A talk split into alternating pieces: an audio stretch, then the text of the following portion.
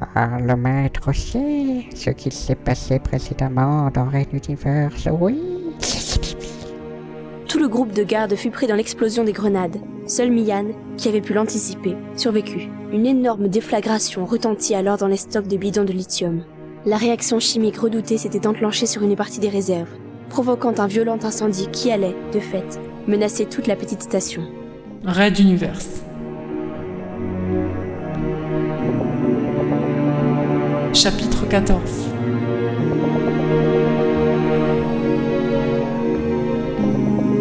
Talbot.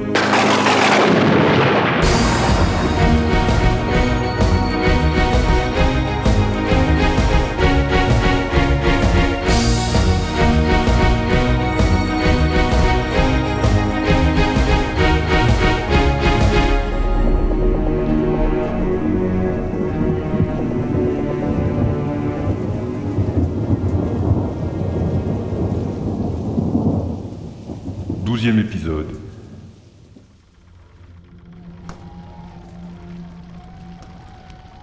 Une seconde rangée s'enflamma, alors que des gardes tentaient d'en évacuer les bidons. L'un d'eux hurla, se roulant par terre, dévoré par les flammes. Monsieur R observait la grande entrée du hangar par où le lieutenant s'était enfui. En un temps record, il venait de retourner complètement la situation. Désormais, le feu dévorait tout et s'étendait, implacable. Ao poursuivait le fuyard, une nouvelle fois humilié et refusait un nouvel échec. Mian qui se relevait doucement, blessé, et des morts, beaucoup de morts éparpillés partout. Quel agent remarquable que ce Ralato Ouli, et de son association avec l'agent Stuffy était nette une sorte de supermental aux capacités plus que doublées. C'était vraiment un gâchis de ne pouvoir le compter parmi l'organisation. Il contacta son jeune disciple, l'envoyant à la poursuite de son frère pour lui prêter main forte. Il n'était pas du tout certain que le géant prenne le dessus. Restait la question du contact des affaires mentales. Paul, que s'était-il passé? R flairait un coup tordu typiquement mental. Son intuition le poussait à sonder profondément l'esprit de cet homme mort avant l'extinction de l'activité cérébrale. Non irrigué, les cellules du cerveau s'éteignaient rapidement. Il ne lui restait donc que quelques minutes pour fouiller ce qui pouvait l'être. La dépouille traînait devant lui, l'abdomen sectionné environ à la moitié, et une bonne partie des intestins rayonnant autour de la plaie dans une mare de sang. Une nouvelle déflagration rugit dans son dos. La bouteille d'oxygène d'un des derniers gardes combattant l'incendie venait d'exploser, projetant son porteur dans les flammes. Là aussi le temps pressait, et le vieux souriant le lui rappelait fermement. Et que faites-vous? Il faut maintenant nos moyens pour arrêter cet incendie et évacuer la plateforme Rappelez vos âmes C'est hors de question. L'agent mental doit disparaître, il en sait trop et représente désormais un risque certain. Nous nous occuperons plus tard Le nuage de miel et le lithium sont la priorité absolue Votre petite vengeance personnelle nous aura déjà coûté fort cher Et vous devrez en répondre Même vous R ne réagit pas, ne se retournant même pas. Pourtant le vieux sentit un étau de haine se refermer sur son esprit, une vague de violence comme il n'en avait jamais rencontré. La voix du politicien rugit alors dans sa tête. À qui pensez-vous parler, vieille chose? Vous n'ignorez pas mon rang et mon pouvoir. Personne dans les triades ne l'ignore. Vos problèmes d'intendance ne me concernent pas. Tenez votre boutique, c'est tout ce que j'attends de vous. La pression s'accentua. Du sang commençait à couler du nez du chef souriant. Le poramol ne protège pas de mes attaques. Je pourrais vous broyer maintenant, et personne n'y trouverait à redire. Suis-je assez clair? L'autre se pressait le front contre le sol.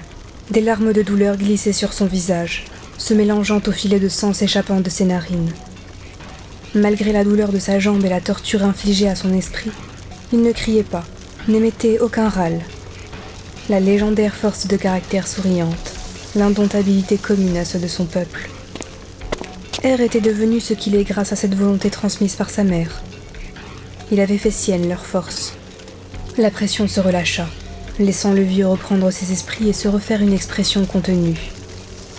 Sans perdre de temps, R commença le sondage en profondeur de Paul, au travers des brumes affaiblies mais persistantes du poramol. Des parties entières du cerveau s'assombrissaient, comme calcinées, raclant, grattant, arrachant sans douceur toute bribe de souvenirs. Il reconstituait le puzzle de la réponse à sa question pour se faire une idée de ce qui était arrivé. Encore une fois, il s'agissait du lieutenant. Non, de l'agent Stuffy. Une implantation mentale, inscrite dans le subconscient, là où la drogue de protection contre les manteaux était inopérante. R se retira. La mort cérébrale était imminente maintenant, et il goûtait peu d'assister à un départ dans la mort et l'oubli. Pendant ce temps, l'incendie s'étendait. Un seul garde avait survécu, et il se tenait à distance des flammes, préférant porter secours au vieux chef de triade plutôt que d'aller à une mort certaine. Celui-ci se laissa porter, jetant un œil empli de noir sous-entendu aux politiciens. On allait embarquer dans l'orthoptère, et on irait récupérer Mia et Ao avant de quitter la plateforme. De toute façon, l'agent Oli n'échapperait pas à cet enfer. Un dernier regard à Paul. Une implantation mentale, une sorte de connexion cérébrale directe depuis un stimulus vers une réaction, branchée ici à partir de la demande explicite d'une cigarette par Ralato à un des plus sombres recoins de la psyché du personnage. Probablement que Stuffy n'avait pas réalisé ce sur quoi il avait mis le doigt en préparant sa manipulation. Et la réaction de Paul avait certainement eu de quoi le surprendre. De toute façon, Ralato Stuffy allait périr vite. Vraiment, quel gâchis.